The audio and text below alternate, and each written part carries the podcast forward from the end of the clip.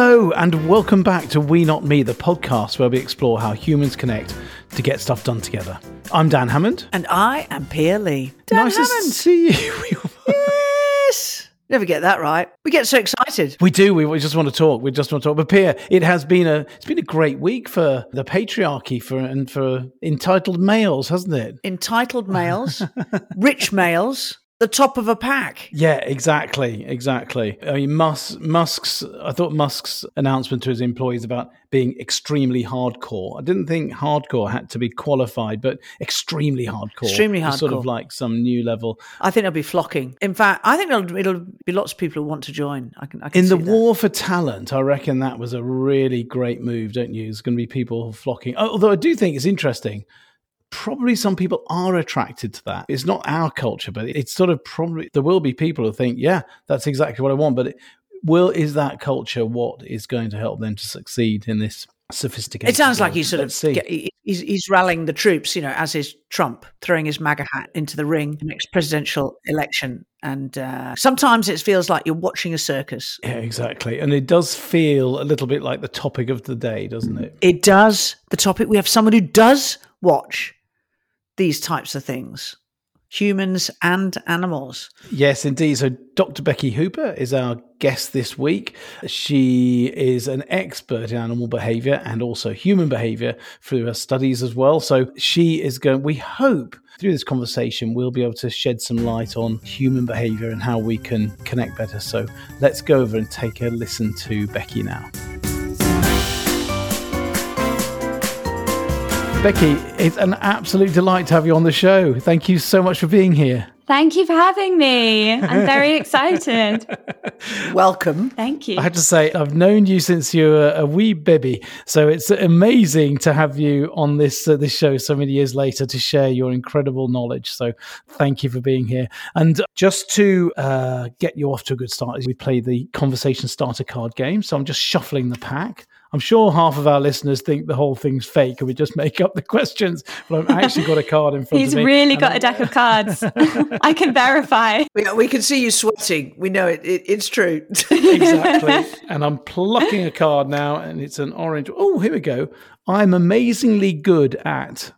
And it's a. This is no no time for modesty. This. I think I'm amazingly good at thinking in a way that often doesn't make much sense to other people.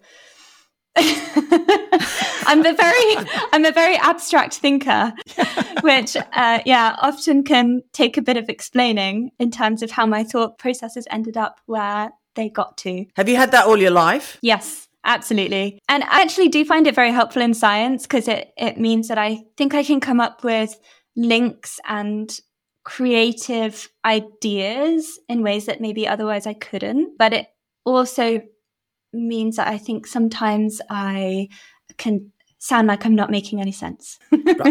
It's whether anyone else is on the same wavelength. That gen- generally is the, You're is the to thing. tune in. yeah. well, that's great. Well, I'm sure we're going to see, we're going to hear a little bit of that through our conversation today, maybe. So let's see how we go. But uh, that's a, yeah, that's a good one. That's a good one. I love the way you, by the way, cleverly turned a what are you good at? And you actually said something you, where you first put it was something you were bad at, so, which was having thoughts that other people understand. But actually, it has this positive side. So we're, yeah, we're looking forward to it. So So, Becky, tell us a little bit about yourself and who you are. Dan's known you for years. I've just met you. Tell me what you do because it's. I think this is going to be really interesting, really fascinating, and uh, and our listeners will really want to really want to understand your world. So uh, yeah, Dan has known me for forever, for me, and I'm sure knows that I have long been very interested in the natural world and animals in general. So I naturally fell into doing zoology as my undergraduate degree through this sort of interest that I'd had my whole life in the natural world. Uh, and I ended up doing a master's in evolutionary biology because I realized that really what I was interested in was understanding humans in context. It's really understanding how we got here, how we are, and understanding both how we're different from other animals, but also how we're the same. Uh, so that master's in evolutionary biology led me to a PhD in the evolution and ecology of animal relationships. uh, which I finished about a year and a half ago. And I now work as a researcher at the Univ- University of Exeter uh, in a group that is called Friend Origins. And this group aims to understand the evolution of friendship.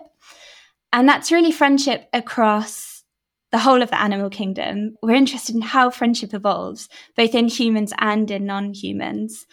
And friendship is one of these words where I think for quite a long time it was thought to be quite anthropocentric or quite anthropomorphic to think that animals can have friends. Uh, in the same way that if you say animals play or animals have personality, that's that was thought for a long time to be anthropomorphizing animals. But actually, in the last few decades, with a lot of very empirically done, very sort of critical research, we found that animals do have friendships, they do have personalities, they do play. And yeah, understanding the evolution of our friendship across all of these species uh, is what friend origins is all about. Why is friendship everywhere basically? Yeah and why is that? What's the value what's the evolutionary value or the value of friendship to to to to animals generally, I suppose, but outside humans, non-human animals. Yeah, I mean, there's so much. So we get these direct benefits. For example, we get benefits like protection from predation. If you live in a group, you're more protected from predators. You also get the value of social information. So if one individual in a group finds resources, for example, food, when food abundance is low, then they can spread that information to others. And so it's valuable to be in a group because it's not just one individual looking for that information, it's many, and then they share it. Also, things like thermoregulation, just staying warm is really important. But then you also get indirect benefits. So we also know, and uh, we know this really well in the human literature, but also we're finding this more and more in other animals, is that friendship is good for you. So it reduces stress levels, it reduces disease, it increases longevity. So this is true in, in humans and in non-humans alike. So there seems to be lots of common mechanisms. Um, there are sort of more simple mechanisms um, for understanding how friendship evolved. Things like thermoregulation, you know, we don't really need to think about as humans now. It tends to keep that person relatively a small number of people in your life that you've snuggled up to to keep warm. That's very true. I maybe take advantage of thermoregulation when I'm feeling cold, so maybe yeah. it still is. and tell us about where your your latest research is. So this is what I'm I'm I'm learning about these primates that you are focusing on. Tell us about who they are, where they live, and what they're about. Yeah, so I am currently working with rhesus macaques, which are species of non-human primate, and I'm working with a population that live on a little island off the coast of Puerto Rico. And in this population, I'm essentially asking, what do you know about your social world? What information have you got about the social relationships in your world? And to do this, I'm running experiments like specifically designed for individuals within social groups of these rhesus macaques. And uh, they're voluntary experiments, so the macaques can take part in them if they've they signed. want to. They've signed. Yeah, if they've signed. Before you tell us, like, to, just so that we can paint the picture, because there may be people listening going, rhesus macaques, what does that look like? Like, so let's paint a picture of this animal that you are talking about. It's a monkey. It's a, a monkey. it is a monkey.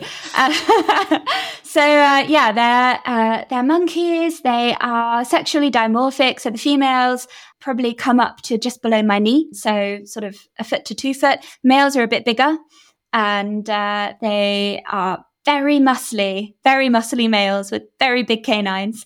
And uh, you, you don't want to get in the way of them. Rhesus macaques are just one species of macaque, and there are many species. Uh, but Rhesus macaques famously have a very despotic society. So they have this society that we would not want to be a part of. The uh, society is based on competition, essentially. All of the monkeys in the society have a rank. And for the males, the way that they get their rank is through group tenure. So the longer they live in a group, the more high ranking they become. The females, unfortunately, always rank below the males and are born into their position. So the females cannot change rank. You have your alpha females who get access to the resources they want, the mates that they want, the area of the island they want.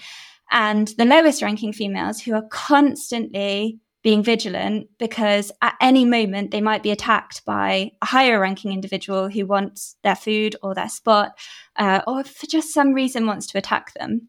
Uh, and for females, they just have no way out of this. So there's no there's no social mobility at all. If you're a low ranking female and you have a daughter, she'll rank below you until you die, and then she gets your rank. But there's no way she can get any higher. So the despotic, you've got high ranking males, low ranking females, and the rank comes from tenure. I'm sure a lot of our listeners are thinking, I've worked for a company like that. Yeah, there's there's, a, there's some striking similarities, I would say.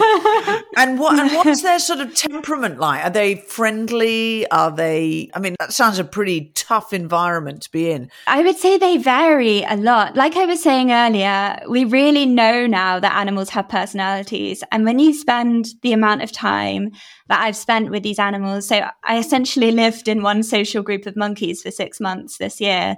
You, you really get to learn their personalities. And some of them are extremely sweet and gentle and uh, really avoid fights. And others, all they want is to fight. Like that, wow. that's how it almost seems like that's their fun. and you know others are just really engaged like always looking at what's going on around them. So maybe they're not super involved in their social world but if there are two individuals who are grooming each other or starting to fight with each other this one individual will always be watching always sort of taking it in. And taking notes and then is, is, that going to be retribution at some later point or yeah, is it strategizing you know, strategizing. So how was the experience for you immersing yourself into their environment? So there is a wonderful colleague who works out there full time called Daniel Phillips, and he has worked with that group of monkeys for I think seven years now. So he knew them exceptionally well. He could see a monkey walking away from him and know who it was. He just needed to see their bum. And he was like, oh, yeah, okay, that's that individual.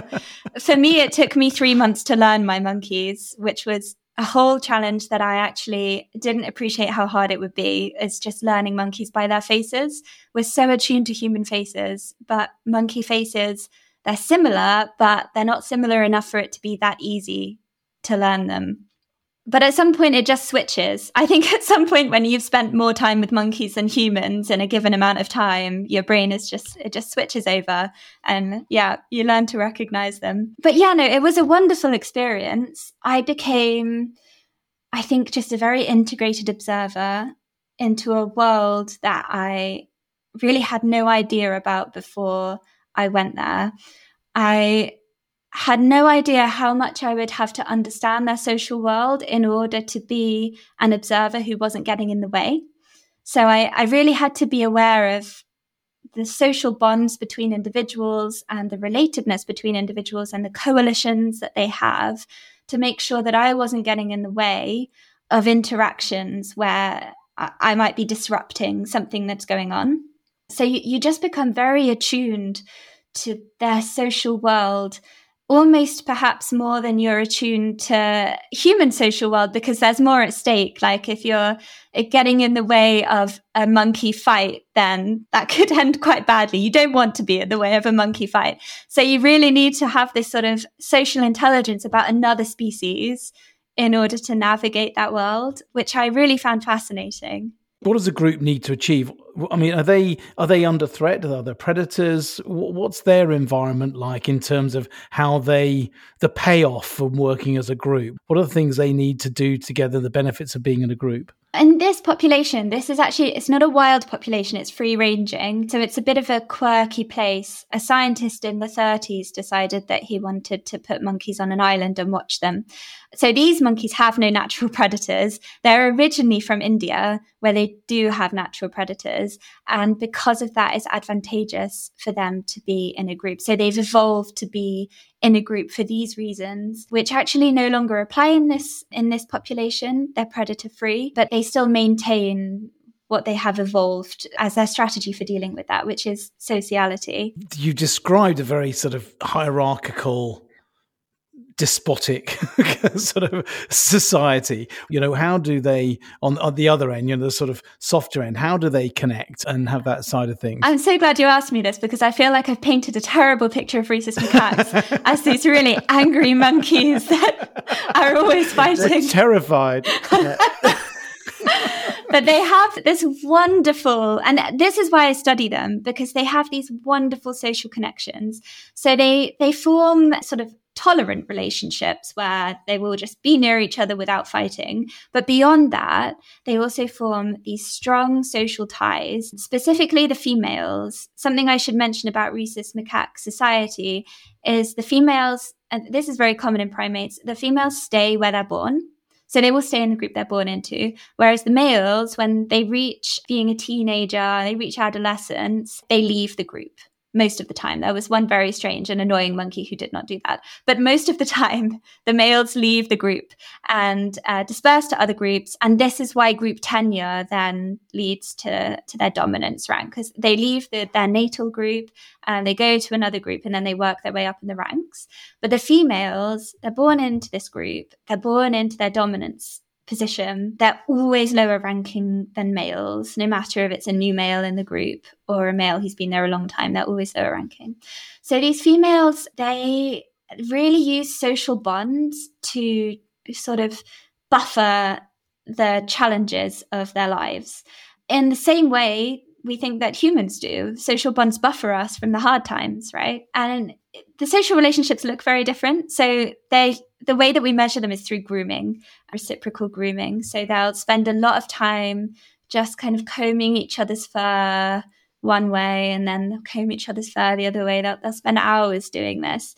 But this leads to real benefits. So, for example, a, a PhD student in our group, uh, Melissa Pavez-Fox, she's just found that the more social ties females have, the fewer injuries they get. And injuries directly relate to mortality.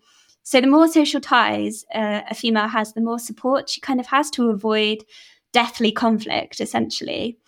So they do, they cultivate these wonderful bonds that are the sweetest thing to see when you're out in the field amongst a lot of angst and conflict. And you see these little female cliques that, um, yeah, they, they really invest in each other um, for this, this long term advantage of backing each other up. Basically, they've, they've got each other's backs. And are they the same ranking in these in these sisterhoods? So if the top dog ranking, I shouldn't say dog with monkeys, but anyway, the, get my drift. But you know, so that so is that hierarchical those little groups or do they accept everyone that's an excellent question they do not accept everyone so it's it's unusual to see bonds between very rank disparate dyads but it's not impossible that that happens. But most often, these social bonds, these strong ties are formed between relatives. But they also do form strong bonds with individuals they're not related to. But they often also form these strong bonds with individuals who are close in rank. So I've got to ask Becky. So you're working with a research team. Do you ever observe that research team with the same lens? Do you ever get them confused? Is this sort of politely either get them confused or say, "Oh,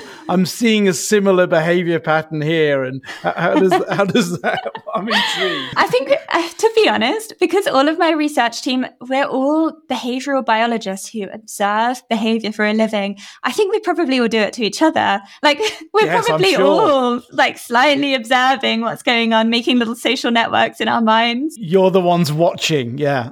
Always the watchers. Do you comb each other's fur? Do you do that? I'm afraid I can't divulge that information.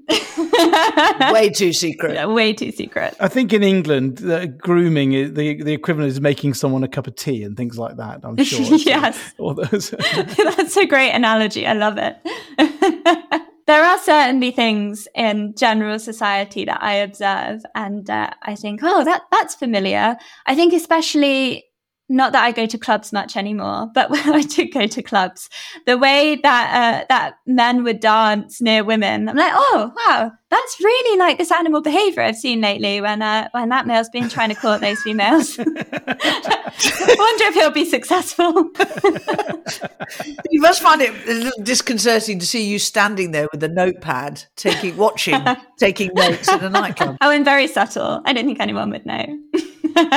so, what can we learn? So, j- joking aside, what have you seen that you used to think, wow, okay, and I know you've studied human behavior as well, so you can cross into into our into the world where most of us are more familiar with, even if we don't fully understand it. But what, yeah, what have you what do you observe that we could really learn, or that's really similar that that we can take into the human world of teams? honestly from the rhesus macaques beyond forming these these um, sort of close alliances with others which i think generally is is something that we're very aware of in humans now that we need these close bonds but we need these sort of high quality relationships to do well. Uh, I would say the rhesus macaques maybe show us what not to do, which is not to have a very stable and unbreakable social dominance hierarchy with no social mobility, because the ones who are stuck at the bottom have no movement and have a lower quality of life, lower lifespan, generally sort of suffer more that, than those that are, are born into uh, a good societal position. Uh, so yeah, maybe a bit more about what not to do from them in particular. Well, you, you, might be interested here, Becky, that you know we have this team diagnostic, Squadify, and we ask people what's most important to them about working in these groups. That they're they're not macaques, so they do it all on a computer. Um, so it's a bit more easy than the work that you do, just observing. But the thing that they rank as lowest of 37 team conditions is close personal connections.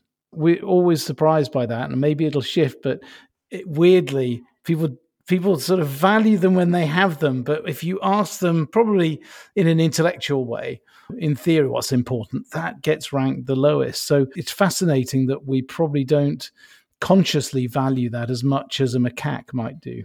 I wonder how much of that is to do with it being in a work environment rather than a sort of general life environment. I think it's a bit of that. It's a still bit of a hangover, I think, potentially of that, you know, that I am very different at home than I am as at work.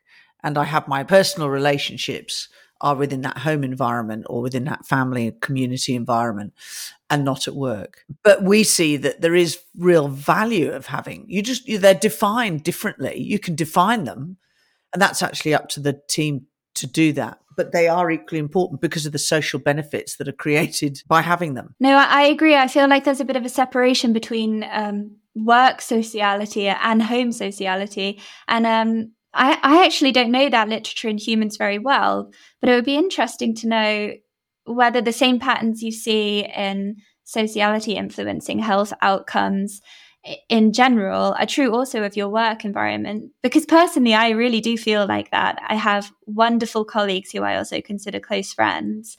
And that makes so much difference to my quality of life because it means I'm excited to go to the office and, and see everyone which must count for something. Yes, indeed, indeed, definitely. And staying on human relationships, Becky, tell us about the work you're doing now around human connection and friendship. That sounds fascinating. What you were saying before. Yeah, so this is really a new avenue for me. I've never worked with humans before. It's proven considerably easier than working with animals. So. That's a pro. I think language and the ability to speak probably counts for a lot. You think that's important? Yeah, that's that's good to know. That's good to Might know. Might be. so yeah, we're asking really parallel questions to what I'm asking in the macaques, but in undergraduates. Uh, so we're essentially interested in understanding what people know about the social lives of others in terms of both how many close friends, how many friends, and how many acquaintances others have. And we're interested in knowing how people have that information. So, do they need to be close friends to another person in order to know how sociable they are? Like, do they really need direct information about someone's sociality? Or are there other cues that you you can use to sort of figure that out. So we're giving photos uh, to people uh, who self-report their own sort of so- social measures and then guess the social measures of others. And those others are either uh, close friends, acquaintances, or complete strangers. Uh, and we're having a look to see basically how accurate people are with the expectation that close friends will have a higher accuracy because they just have more information on the social lives of those people.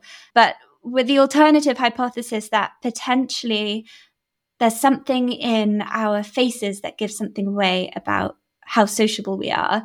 Uh, so it could be that we're relatively good at guessing the sociability of everyone, whether they're close friends or strangers. I think that's the more unlikely result, but we shall see. We shall see what happens. Fascinating. Uh, yeah, it'd be very interesting. When you've done that, come back and tell us what you what you've learned. Yeah, t- exactly. I will let you know. I mean, you said it. It took you three months to get to know the monkey faces. Could you recognize some of those traits? Being a human, that cross species, could you recognize more sociability traits in their faces as you got to know them? That's such a good question. Did it, some of them look more appealing than others, or there was there was Mr. Angry Face, and there was.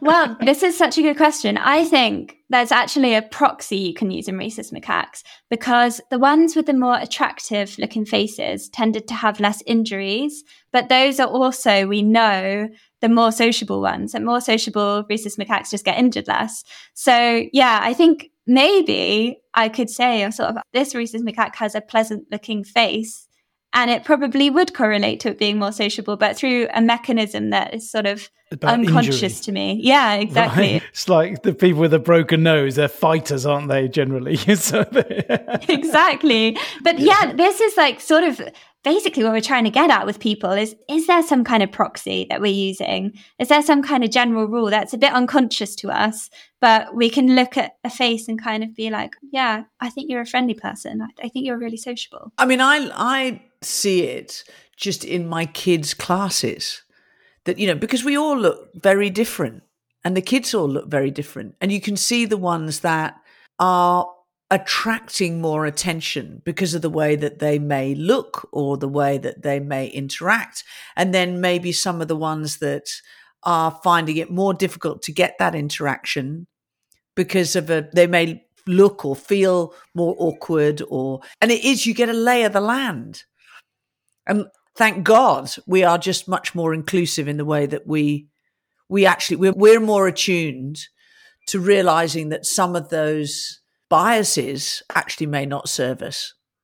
And I think that's probably, we've sort of overridden it a little bit now to go, okay, maybe that might be something that, you know, has been imparted since we've been evolved or in our evolution, but is actually not necessarily helpful. We can override it. Yes, absolutely. And I, I actually generally think this is a really important point when talking about what we can learn from animals is when we're thinking about animal society, evolution has come up with lots of different ways to solve the problem of animals being in harsh environments. And some of those solutions are social. And then within sociality, you get new problems arising, and evolution has come up with ways to deal with those problems. But those problems are not solved necessarily in ways that would be good for a human to take on board as advice for how to deal with issues, right? Like evolution has no moral imperative. It has no idea of what we think is right and wrong. So yeah, sort of looking at how evolution has made things to be, there's no comment on whether or not it should be that way, or we should accept it to be that way. It just says why that thing is why it is. I have, I don't know if you know anything about duck behavior, but I have four ducks that we have recently taken on and I have, I have observed their behavior and it's fascinating because actually if you do sit in a duck pen for a couple of hours watching them, you do see a completely different side to almost yourself. You can see their behavior and the correlations, but it gets you to question things about the way that that we relate. Now, whether that's just me with too much free time on my hand, but anyway, that's no, I completely agree. Animals teach us a lot about ourselves and, all the commonalities, right? Things you see and you think, ah, oh, I see a parallel to that in humans.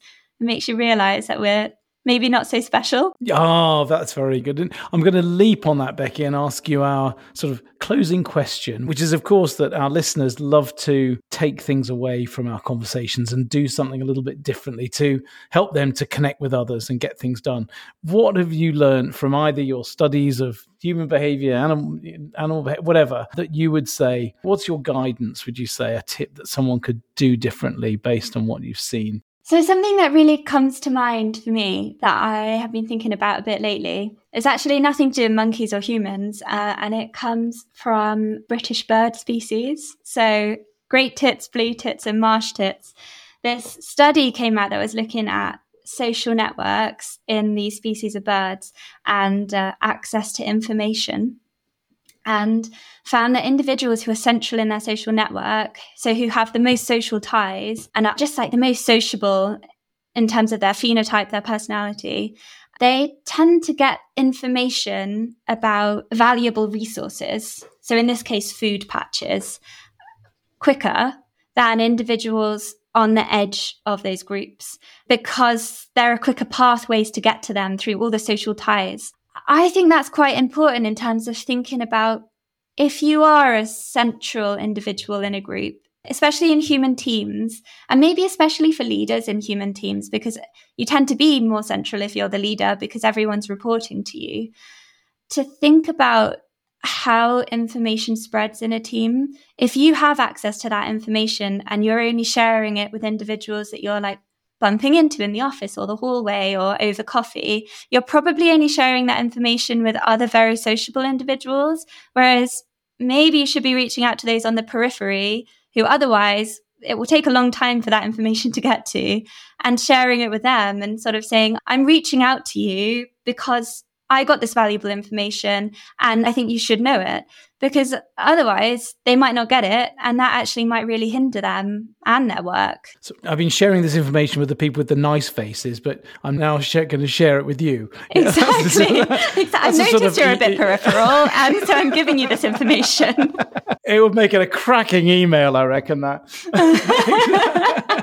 But it's so true. That's so true. And we also tend to congregate around people that are maybe similar to ourselves or have features and qualities that we like and admire. And so I think that's a really valuable insight. It is. And I love that idea of that sort of observing how central you are. And that's a responsibility, not just something to be kept to you, but actually, what does that mean for your you, the role that you have to play in a group. It's a it's a it's a great one, and thank you to the British Birds for giving us that one, and whoever researched it. Wonderful. Yes, Lucy Aplin is her name. What's next then, Becky? What's next on the horizons of research for you? Oh, good question. I take the advice of my PhD advisor who wrote in my card after I completed to make sure I always had fun. So I'm just going to go wherever the research takes me and ask exciting questions about sociality and cognition. I don't necessarily know what that looks like right now, but I'm hoping it involves lots of different species and lots of different places. And a lot of fun. And a lot of fun. Well, I would love for us to catch up with you again and see what your latest insights are because it's fascinating. I would love that. It's been great. Really good insight for all of us. Yeah. Thank you so much, Becky. Thank you so much for having me. It's been so much fun. wow. That was so refreshing and terrifying at the same time because, you know, when we were talking about the likes of uh, Musk and Trump, uh, there's not a high degree of separation there. We've had a all male, despotic ecosystem system, no social mobility, especially for females. Yeah, cast aside, and based on tenure. Well, even just you hang around long enough, you're going to get senior. Boy, I know, I know we joked about it, but honestly, there are companies that describes exactly, and uh, it, it's so interesting because we obviously the, the similarities are stark, but we have the possibility to do better, don't we? As humans, we have advanced. We have big a big prefrontal cortex that they don't have the benefit of. So that should give us higher order thinking to get a, think a little bit bigger than that mammalian brain, which is much more about those status rank despotic things. But uh, we maybe not don't always engage it as we should. No, do. and if we allow division and competition and that survival of the fittest, which is really where this sort of fits into, then uh, we're all led into a bit of a Darwinian trap because yeah, exactly. You know, it, it will just be it'll just become a gladiator- gladiatorial pit to the end, which is not well, not going to be good for anyone, really. But I just thought it was interesting. I did like the combing of the fur. Yes, a little, very yeah, lovely I think thing. I think we can all learn from that. Pre-nitty mate today, I say. Just yeah, see how that goes. But uh, yeah, very interesting out. And there are probably there are probably um, as we said, a cup of tea. There are probably other things that we do as humans to sort of effectively honor someone else and preen them. There's uh, some of that probably goes on as well. But uh, yeah, really interesting. But also at the same level, social level. I think it goes back to Marsha's point of when you look at your 25 top contacts. Is there a difference of, you know, the people from their socioeconomic background, their color, their race, their views, their, or is it just actually a version of you? in your top 25 and and someone who can do you a favor socially as well you know that thing about that, she's studying now with the undergraduates. We, we managed to steer away from how much of an advance an undergraduate is from a rhesus macaque. We were very polite there. But you know that is about sort of uh, possibly also about advantage. You meet someone, oh, you've got a big social network. If I'm your friend, I am I'm advanced. So I'm, I'm sure there's some of that at play as well. Despite all that rank, social connection is still important in those it's really it's it, it, probably is even it's weirdly part of their cohesion but that basic connection that comes from preening is sort of is going to allow you to get more information. It's going to keep you safe keep you fed. And so even with the rhesus macaques that social network is a phrase that we use about humans. It's really important. Yeah that reduces injuries which i think was really that was really important too. I felt like she was the next david attenborough and so I think we should get her back as her observations continue to feathered friends and other animals. I, I think we could be learning a lot. I think we really could. And yeah, that'll be wonderful. Let's get her back to see what else she's got to say, which will be loads, I suspect. Uh, more, we'll see lots more of Dr. Becky Hooper, I am sure, which will be wonderful. But that's it for this episode. You can find show notes and resources at squadify.net. Just click on the We Not Me podcast link. If you've enjoyed the show, and we very much hope you have, please share the love and recommend it to your friends. Also, please do give us a rating on your favorite podcast platform. We Not Me is produced by Mark Stedman of Origin. Thank you so much for listening. It's goodbye from me. And it's goodbye from me.